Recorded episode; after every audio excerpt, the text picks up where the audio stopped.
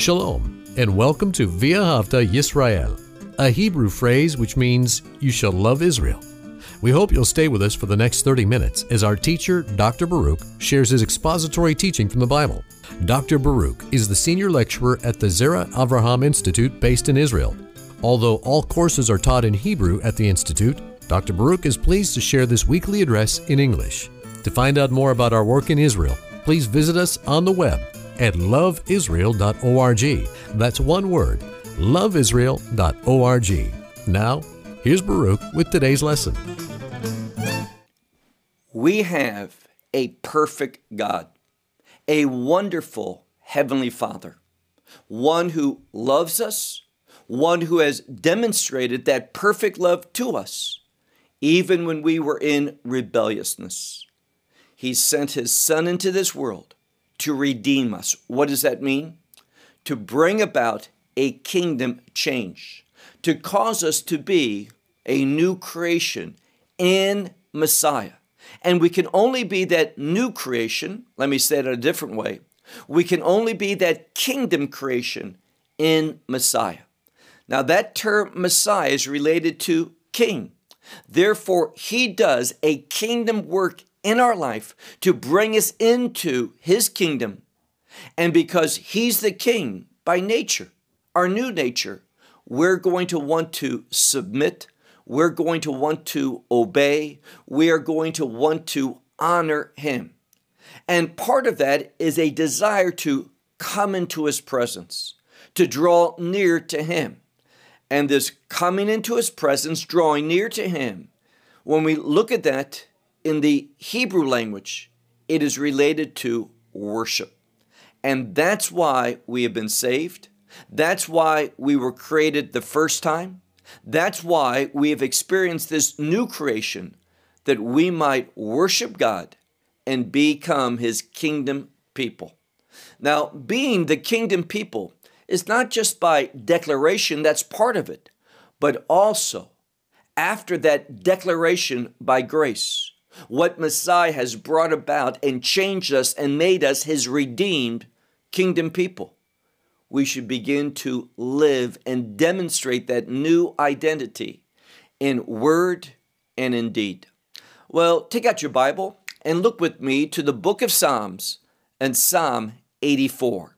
The book of Psalms and Psalm 84. Now, here we have a change. We have, for the last several weeks, been looking at a series of Psalms that come from one author. His name is Asaph. We are now going to look in this 84th Psalm of a writing by what's called the sons of Korach. Now, we've encountered them before in our study of Psalms, and again, we're going to look at one of their Psalms in this study. So let's begin. Take out your Bible and look there with me to that Psalm that I mentioned, Psalm 84, and it begins with an inscription, that familiar word where we address it as the choir director, the chief musician, that one who conducts the orchestra for the purpose of worship. So it says to the chief musician upon the gittit.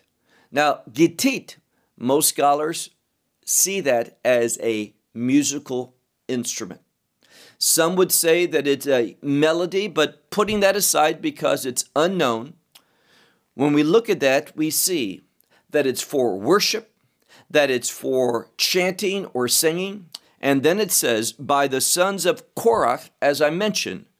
And it concludes this first verse in the Hebrew text, the inscription, Mizmor, which is indeed one of these words that describe a psalm.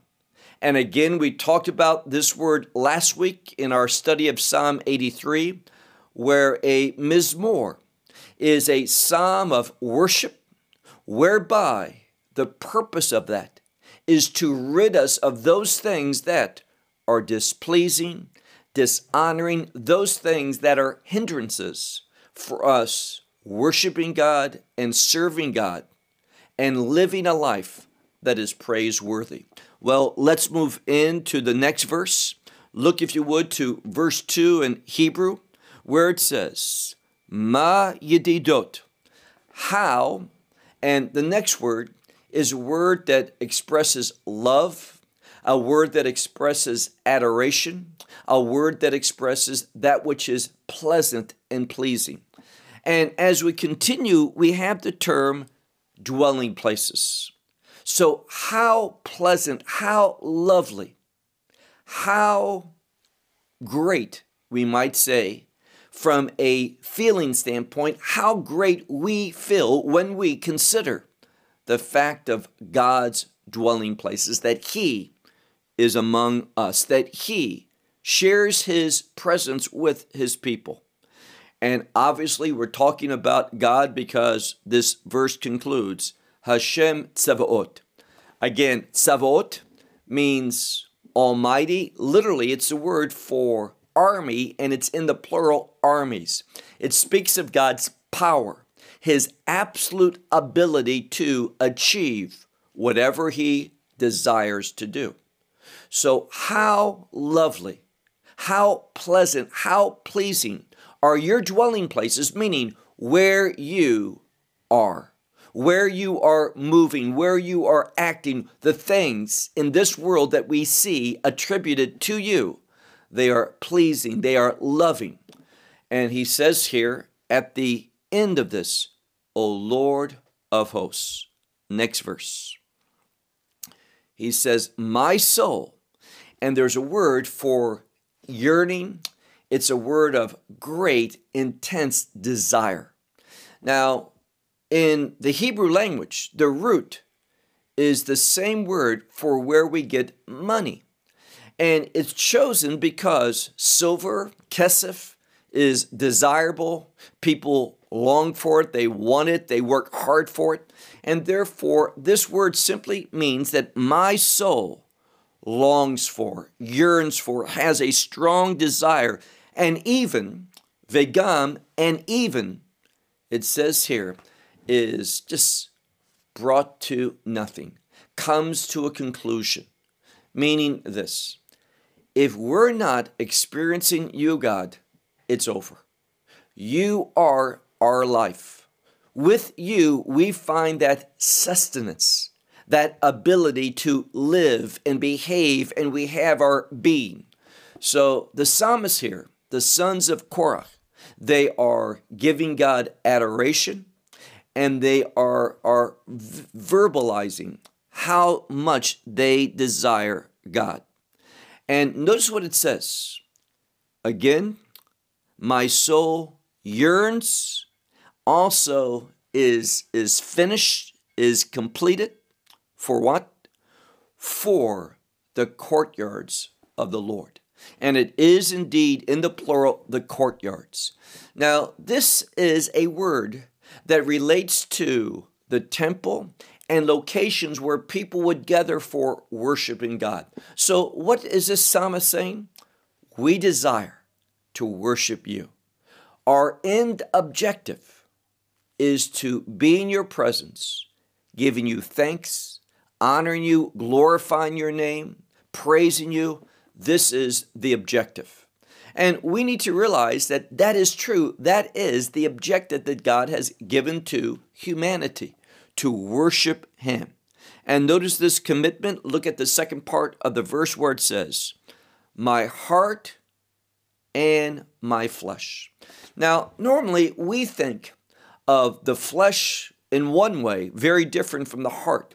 There's that spiritual and that fleshly, that spiritual, that carnal. What this psalmist is saying, the sons of Korah, is this when we truly desire God, there is going to bring that desire is going to bring about a unity within us. It is going to bring a total submissiveness of our very essence to the things of God and even to God Himself. So my heart and my flesh, they shout. And this is a term that speaks of a legitimate emotional expression because of experiencing God. So my heart and my flesh, they shout to El Chai, the living God. Now, for the psalmists, these sons of Korach, they understand that God is a living God. One of the ways that some commentators have helped us to understand that is that God is an active God. A living God is an active God. A God that can be found, a God that can be, be spoken to, a God that gives revelation, a God who is alive and brings himself into his people. Meaning this, it's a relationship term. So the living God. And then we move on to the next verse, verse 4 in Hebrew, 3 and others. Also a bird. Now, some Bibles will, will translate this and give it a specific type of bird. But when we look here, it's simply, simply the word sipor, which is the general word for a bird. Even a bird find found a house. It's in the past. Even a bird has found a house, a place of belonging, shelter, a home. And dwar, which is this word for a sparrow, a very small bird, a nest for her. So we see the parallelism between Bayit, Veken, house, and a nest. We see generally and even a small, what might be thought of an insignificant bird. Nothing, and we could say it this way no one is insignificant to God. Messiah died upon that tree, He shed His blood for every individual. And God is love. He loves His creation and He is committed to His creation. And that's why we know that His Son told us that, that not even a bird, not even a insignificant bird like a sparrow falls to the ground without God knowing it. God knows all things, and that knowledge is also related to his love, his concern, his provision. And so we see here that God is kind. He brings that which the world sees as insignificant into his presence, into his house, into into his courtyards. Look if you would to verse verse 4 the second part. Which she placed her chicks. So now we see something. She is placing her chicks, what do we see? The next generation. Such an important thing. Birds, well, we all know in English the expression a bird brain, meaning birds don't have very large brains. But these birds, they recognize and they place their offspring, those who they love, cherish, those who they are responsible for. They place them where? Notice what it says. Which she placed her offsprings where? At your altars. Now, this is simply a word that relates to sacrifice, and we may say a commitment. She, these birds, are, are placing their offspring in a place of sacrifice, realizing the blessed thing that we can do, the safest thing that we can do, is to be totally committed, live sacrificially unto the Lord, the Lord of hosts, who is, notice how this verse ends, my King and my God. I think the order is significant. If we're going to experience Hashem as God, First, we need to recognize him as king. God, we see his term relating to God the Father, God the provider, God the judge. But until we, we approach him as our king, as the Lord, we're not going to experience God in our life. We're not going to find his activity going on. So, recognizing his lordship, recognizing his rule, that he becomes our king and our God. Verse, verse 5 in Hebrew Blessed are those who dwell in your house. Now, this word for dwell speaks of commitment, it speaks of a decision in the same way that, that you had to make a decision where you would live. And you had to make a commitment in the sense that it cost money. You had to do something. You had to work, and you may be continuing working in order to pay off that mortgage, where you have established, where you have chosen your house to be. And therefore, what he's saying is this those who are committed, those who have made that decision concerning God, to want to worship Him, to be in His presence, what's the outcome of that? Ashrei. They are going to be blessed ones. They are going to be happy ones. So, happy are the ones who dwell in your house. And notice the outcome. Od, meaning more, or in this sense, it could be referring to a continuation. They will play, praise you, Selah. So when we make the right decision, when we live out a commitment to be in God's presence, the outcome of that is blessing, and we are going to have much to praise God for. Now, I hope you are, are seeing a pattern in this, this psalm. We see that there's a commitment of worship, drawing near to God, and the outcome of that is blessing. And we're not speaking about material blessing, we're speaking about the blessings of the presence of God. God moving in our life, in our situation. Simply that which places within us that knowledge that we belong to God, that God recognizes us as his people. And then we see next verse, verse 6 in Hebrew, 5 in others, that same word, ashrei, a word of blessed, a word of happy. So, blessed or happy is the man. Then we have the word oz for power.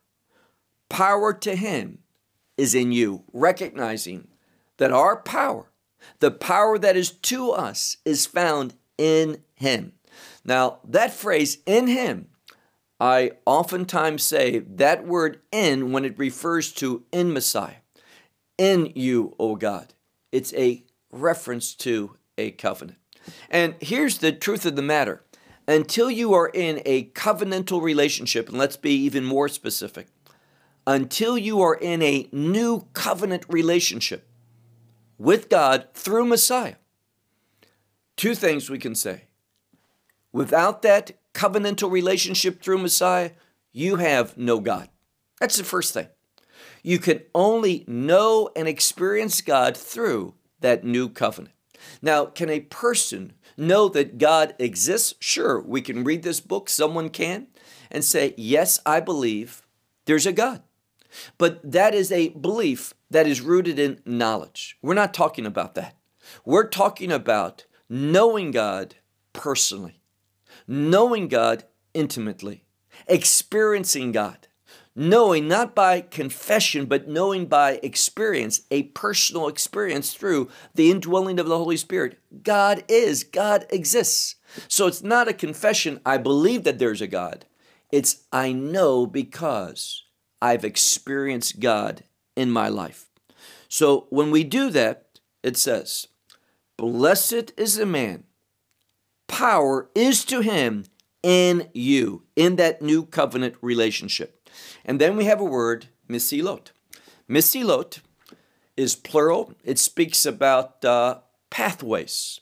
Now, if you go to the airport in Israel, you will have that word being used for runways. And basically, it's a word, a path, a road. And what it says is this that the pathways of life are found what? In their heart. Now, it's speaking here about God and I have a covenantal relationship. And therefore, God changes my heart. He gives me a new heart, a circumcised heart. I'm going to think differently. I'm going to think according to His truth. And that is going to cause me to travel very differently. Let's just think of it in a very simple way. Did you not make different decisions? Were you not walking in a different way, in a different objective? prior to coming to salvation, prior to experiencing that redemption? Yes, you did. You made foolish decisions, decisions of the world, but now having been redeemed by the King of Kings, we make, and this is the objective, this is what we're called to do, this is what the sons of Korach are admonishing us to do. We now make decisions that are rooted in a kingdom hope, a kingdom expectation, a kingdom commitment. So, because of that, our hearts are changed and our pathways are going to be very different. We're going to travel a different pathway because we have a different objective, a different destination that we want to arrive to. Verse 7 in Hebrew, 6 in others.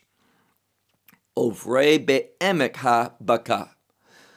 The ones who pass, pass through the valley of Baca.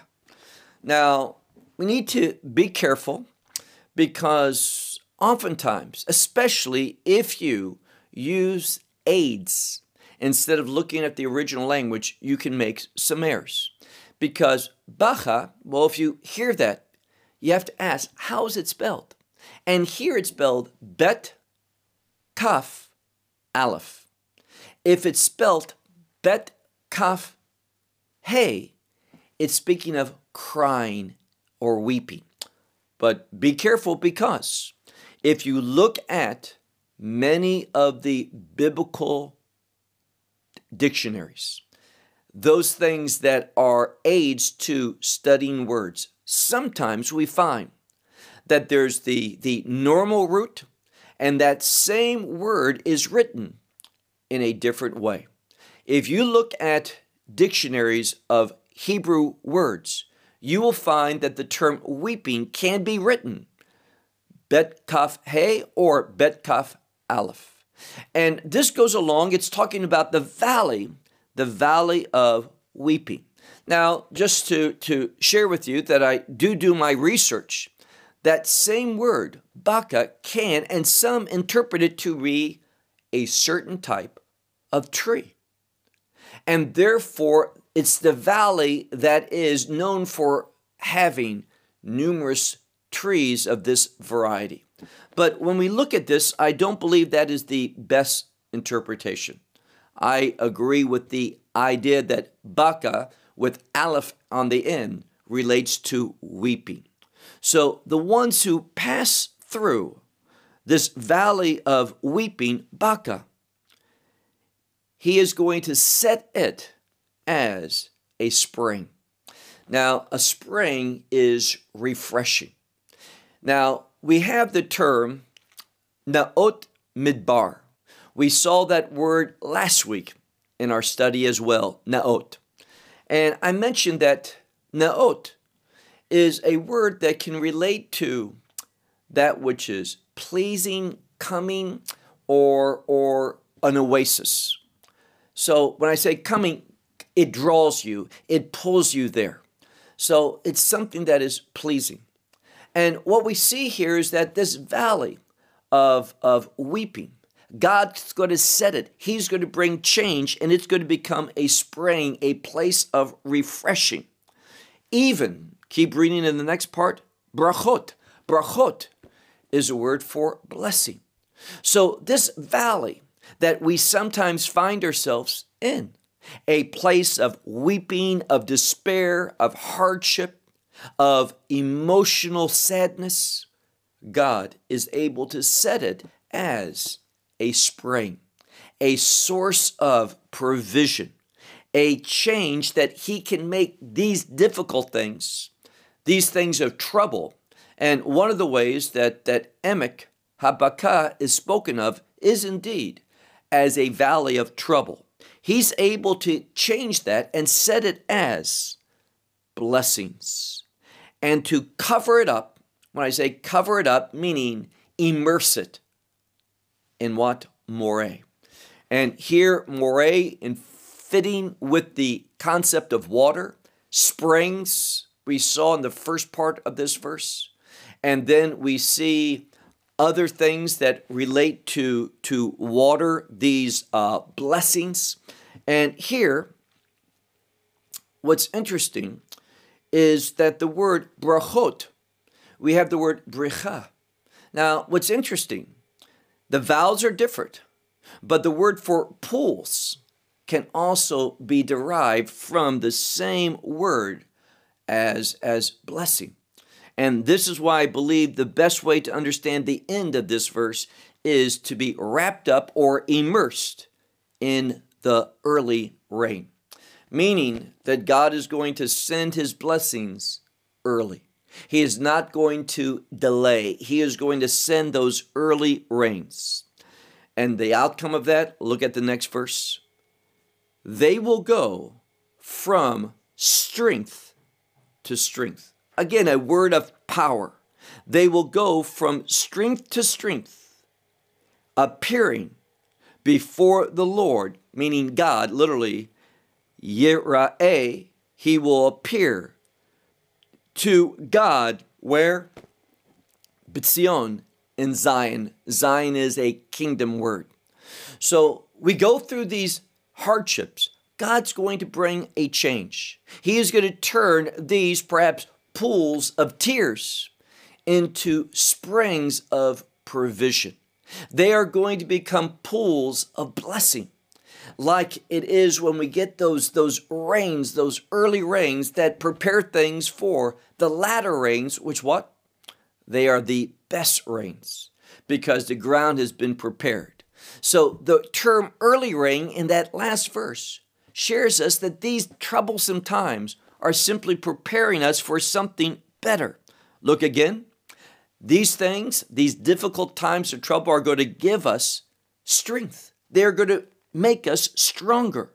So they will walk from strength to strength. It will appear before God in Zion. Now it's singular here, although the first part was plural. Next verse. The Lord God of hosts, hear my prayer.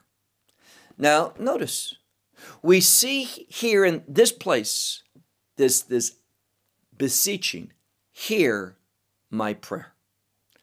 And all of these things are going through a person's life in order to prepare them for a prayer that's going to be heard by God. And it says, and give ear, meaning lean towards, give ear, O God of Jacob, Selah. Now, I would uh, uh, commend to you asking yourself a question, and that is why is the God of Jacob mentioned? The God of deceit, obviously, Yaakov in Hebrew, is not a word of deceit. It is a word of change. Now, here's what we need to understand. We hear the word crooked in English, and we have a very negative connotation. Someone who's not upright or straight. But in the Hebrew mind, crookedness can relate to change. God, I'm pursuing Him, and I have to make changes. I thought it was this way to God, but now I find that I have to be willing to move to the right or to the left.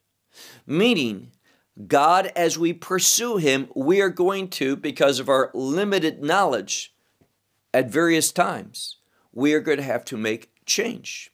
There was a wonderful study called Experiencing God by what that was done by a man by the name of Blackaby. And this was one of the fundamental principles of this study is that God gives us a vision, we begin to pursue it, but realize we only have a partial picture at the beginning. And what happens? We're moving towards that and crises. What's the crisis? Things seem to be different. And what do we have to do? We have to seek God. We have to hear again from God. We are dependent upon His continual revelation so that we can make those adjustments. It's not that God's changed, it's just that we need greater revelation. We heard partially, incompletely, and therefore we're constantly having to make these changes. Why? Because we're pursuing God. And that's what Jacob, that word literally means to pursue after, to follow after something in a committed way. And this is the context and why it says, Give ear to the God of Jacob, Selah. Understand how you experience God is the way that Jacob experienced God. Next verse, verse 10. Speaking of God, our shield, it says, He saw. Now, in experiencing God, we are going to see, it says, See our shield, O God. Literally, what it's talking about is that, that God positioned that shield for us. You become that shield, our defense. So, our shield, he saw God. God saw what was needed to protect us. And then it says, and look at the face of your Messiah. Now, I like that because in this, God, He provided what we needed to shield ourselves from the attacks of the enemy. And who is being lifted up here? Messiah. It is not by accident that we see Messiah, this term, Mashichecha, your Messiah. Look at the face of your Messiah. And he is that shield that, that God, God provided for us, that deliverer. Next verse. For good is the day, and it's just Yom, so one day. For good is the day in your courtyards. Speaking about worship, one day is what we could derive from this. One day is good in your courtyards than a thousand. Now, what does this mean? Better than a thousand? Well, he's going to develop that in a moment. But in the simplistic, it's better one day in the courtyards of God than a thousand days in this world that we live in. For he says, same verse, I have chosen, he's made a decision. I have chosen to be a, a keeper of the threshold, to stand at the threshold at the house of my God, rather than, he says, dwell in the tents of the wicked. Now, I hope you see what he's doing here. He's helping us understand. And these two passages give us a better understanding of what the intent is. One day is better than a thousand. Well, how do we understand that? It is better to be a, a doorkeeper in the, the house of God than a, a thousand years in, in dwelling, as it says here, than, than dwelling in the tents of the wicked. So, better to be a doorkeeper in the house of God than to dwell in the tents of the wicked. In the same way, one day is better than a thousand, whether it's a thousand days, a thousand years, it makes no difference. We don't want to be in this world. We don't want eternity here, but we want eternity in the kingdom with God's presence. Verse 12 verse 11 in other translations. For a sun and shield is a Lord God. What does that have to do with? Sun and shield. Well, think about the time in this wilderness, the children of Israel, in that those 40 years. We saw that in that desert, God was a pillar of cloud to them during the day, a shield from that heat, and he was a pillar of fire at night. So, cloud by day, fire by night. The cloud was a shield, fire was for the purpose of warming them up. And so, we have something similar here the fire, the sun, and a shield like that pillar of a cloud is a Lord our God, meaning he recognizes our needs and he is able to, to keep us in that situation. Finally, it says, Chen, which is favor. Some Bibles may translate it grace. It's not the normal word grace, but that's okay. Favor and honor. That word kavod can be glory. So grace and glory, favor and honor, the Lord, He will give. And He will not refrain any good things it's in the singular, anything that's good for those who walk in, and this word tamim, some will say purity or innocence, but the best way that I would suggest to you to understand this, this word tam is a word, it's in the plural tamim. It's to, to, to refer to dependence. So when we depend upon God, trust God, rely upon God, and we're understanding His sovereignty, His lordship, His authority, that's what it means to depend upon Him. We live in a way that demonstrates that we believe that, that we are under His authority. Then it says, No good thing is God going to refrain from those who walk in that type of dependence. Last verse. Hashem Sabot, again, the Lord of hosts. Blessed is the man, the one trusting in you. Now, let me just conclude by saying every aspect of the biblical text is important. And here we have the word boteach. Why? It's in the present, the present tense. And whenever there's a verb in the present tense, it emphasizes this. So he says very simply, blessed, that's that same word, ashrei, that's appeared, I believe this is the third time. Blessed or happy.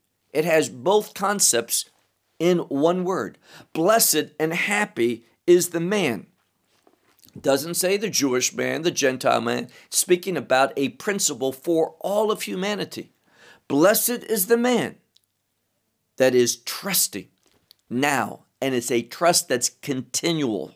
Blessed is a man who trusts in you. So the question that we need to ask ourselves is this Are we demonstrating to others? Are we living in a way that God sees? Yes, you are trusting me. Because if we're not trusting, relying upon, depending, if we're not pursuing the knowledge of God, and it's not a, a pursuit of just knowing things, but experiencing God, wanting to see His activity in our life. And we know that is rooted in submissiveness and obedience to the purposes of God. It is what worship brings about in us, this change, so we become just that. This is what B'nai Korach, the sons of Korach, were, were teaching us in this psalm.